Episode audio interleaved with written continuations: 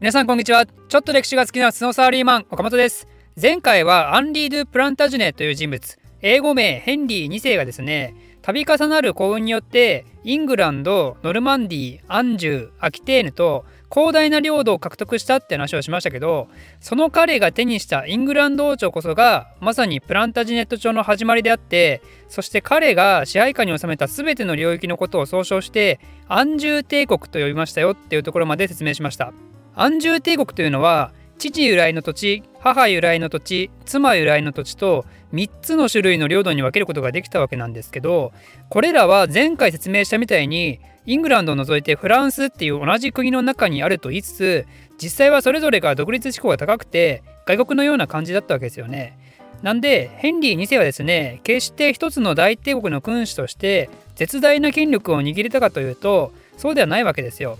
それぞれの領内においてそれぞれ別々の君主の顔を持ち合わせていたんですよね。そんな感じなんでヘンリー2世が年を取ってそれらの土地を後継者に相続する時ここで大波乱が起きてしまうわけなんですよ。ヘンリー2世にはね国家不国家後継者探しには困ることはなくてなんと男の子供が4人もいたんですよ。もう嫌な予感するでしょう。想像通りヘンリー2世はそれぞれの領地に対して子供を1人ずつ後継者として指名していったんですよね。具体的には長男のアンリね。てかこいつの名前もアンリなんですよね。父親のヘンリー2世もフランス名はアンリですけどでその長男の若アンリにはイングランドノルマンディアンジュメーヌトゥーレーヌっていう正当的に父祖伝来の土地を与えてそんで次男のリシャールには妻由来のアキテーヌ地方を与えて次は三男のジョフロアジョフロアって前も出てきましたけど今度は違うジョフロアね。このジョフロアはブルターニュ公国に向こうりさして晴れてブルターニュ公になると。で最後に四男のジャン。彼には残念ながら何も残ってなくてごめんねごめんねってことで、まあ、彼は何も相続できなかったと。こういうふうにせっかく大帝国として成立して広大な領土をヘンリー2世は子供たちにきれいさっぱり分割してあげることを約束しちゃうんですよね。まあそれでもこの子供たちが仲良くねそれぞれ緩やかに連携してもまたよかったんですけどまあひどいんですよこの人たち。めっちゃ喧嘩するんですよね。最初に何が起きたかというと何ももらえなかった四男のジャン。それはやっぱ不満ですよねパパなんで僕だけもらえないんだよってことで父親に訴えると。でヘンリー2世もさすがにそれはかわいそうかってなっておい長男のアンリーお前さすがにいっぱいもらいすぎだから弟に少しあげなさい。お兄ちゃんなんだから我慢しなさいってことを言い出すんですよね。でお兄ちゃんの兄はそれにブチギレブチギレてあろうことか父親のヘンリー2世に反旗を翻したんですよ。ヘンリー2世はまだこの時生きてますから一応イングランド王ですからね。自分が次期イングランド王であることは確約されている中でそれが破棄されるリスクを顧みずに現イングランド王に立て続いたわけですから。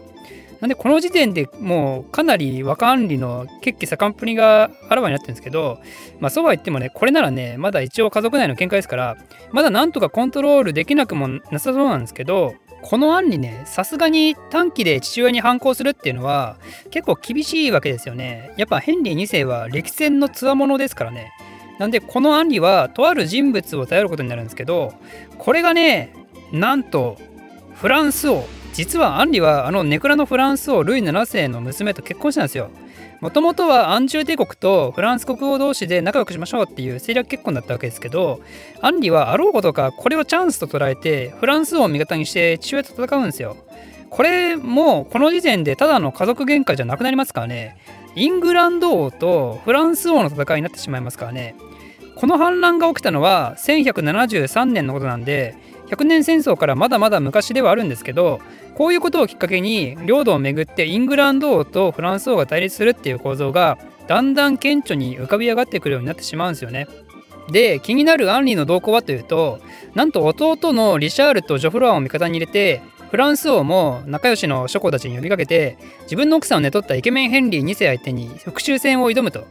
まあ、この時点ではルイ7世が直接的に戦いに赴いたわけではないと思いますけど少なくとも間接的にはこの戦いには関与してるんですよね。でこの戦いの結果はなんとヘンリー2世が鬼神のごとき活躍をして全ての敵をぶっ倒して息子たちを押さえつけることに成功したと。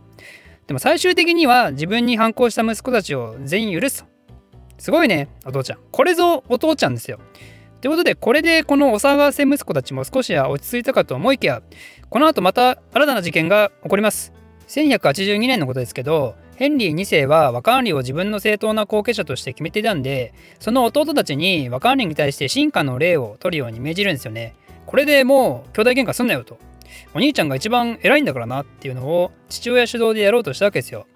でそれに大反対したのがアキテーヌをもらった次男リシャール兄貴はよ、おめえ、親父の領土の後継者だろうが、俺の秋てえのはな、母ちゃんの領土なんだよ、バカ野郎。だから俺は母ちゃんの後継者なんだからよ、親父の後継者なんかの兄貴の手下になる理由はねえんだよってことですよ。こんなの聞くとね、あの血気盛んな若アンリですから、やっぱブチギレるわけですよ。ってことで、今度は自分に従順だった三男のジョフロを誘って、リシャール相手に戦争を仕掛けることになります。ただ、アンリはその後すぐに病気になっちゃって、なんと死んじゃうんですよ。ってことなんで、今度はそのアンリに反抗していたリシャールが、アンリの代わりにヘンリー2世の後継者として格上げされたんですけど、だからアキテーヌに加えて、アンリが持っていた土地を手に入れたわけですよね。で、いやいや、ちょっと待てと。そういうことなら、ほら、あの、あの何ももらえなかった4男のね、4男のジャンにアキテーヌに譲ってあげなさいと。そういう話になりますよね。で、これに対してリシャール、何を言ったかというと、ふざけんじゃねえって。飽きてえのは母ちゃんの領土なんだよバカ野郎っていう。あのあの理屈ですよ。父親だろうとおめえがどうこう言う気にねえんだよバカ野郎っていうね。とんでも理屈をここで発動させたと。これに対してはヘンリー2世はさすがにもう堪忍袋の方が切れていくら可愛い息子だろうとね一度は許せても二度目は許せんってことで本気でリシャールをぶちのめすための大戦争を起こすわけなんですけどでもね、リシャールはこの時すでに結構成長してしまっていて、さすがのヘンリー2世といえども、太刀打ちができなくなってきてしまっていたと。というのも、このリシャール、実は世界史学習者にとっては超有名人で、リシャールは英語名だとリチャード、後にプランタジネット朝の第2代国王になる人物なんですけど、国王の時の名前がリチャード1世、つまり、あの第3回十字軍で大活躍した獅子神王リチャード1世なわけですよ。だからヘンリー2世は未来の支持信用と戦っているわけですね。ちなみにこの時にもフランス王は危機として介入してきたりもしてます。そんな感じなんでさすがにこれにはヘンリー2世は負けてしまってその後すぐに亡くなってしまうわけなんですよね。最後は自分の裏切り者リストみたいなやつに四男のジャンの名前を見つけたことで「ジャンよお前もか」ってことで生きる気力をなくして死んでしまうと。という晩年は愛する息子たちによって苦しめられ失意のまま亡くなるっていう結構悲しい最後を迎えておりますちなみに三男のジョフローは何してんのかっていうと実は最初はヘンリー2世の味方したんですけどなんかこの戦いの途中から戦場を離れてフランス王のもとに身を寄せてフランス王主催の馬上槍試合に参加して死ぬっていう結構意味不明なことをしてます。ということでこれによって次男リシャールの独り勝ちが決定したんでリシャールがヘンリー2世が抱えてた全ての土地すなわちアンジュー帝国の支配者となってイングランド王朝的にはリチャード1世として2代目国王として即位することになるわけですね。ただこれに対してやはり快く思わない人物たちがいるわけですよ。その一人がもちろん四男のジャン。せっかく父ちゃんを裏切ってリシャール味方してやったらいいものの結局彼が褒美として兄ちゃんからもらった土地はイングランドのノッティンガムとかちっぽけなもんだったと。そしてもう一人の不満者がフランス王この時はルイ7世からフィリップ2世に代替わりしていたわけですけどやはりフランス国王的にはアンジュー帝国の内部崩壊を目論んでいたわけですよね。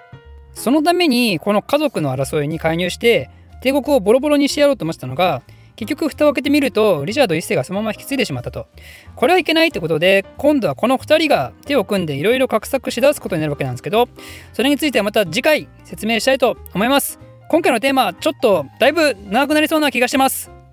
大好評年号頃の第2弾ができたよ。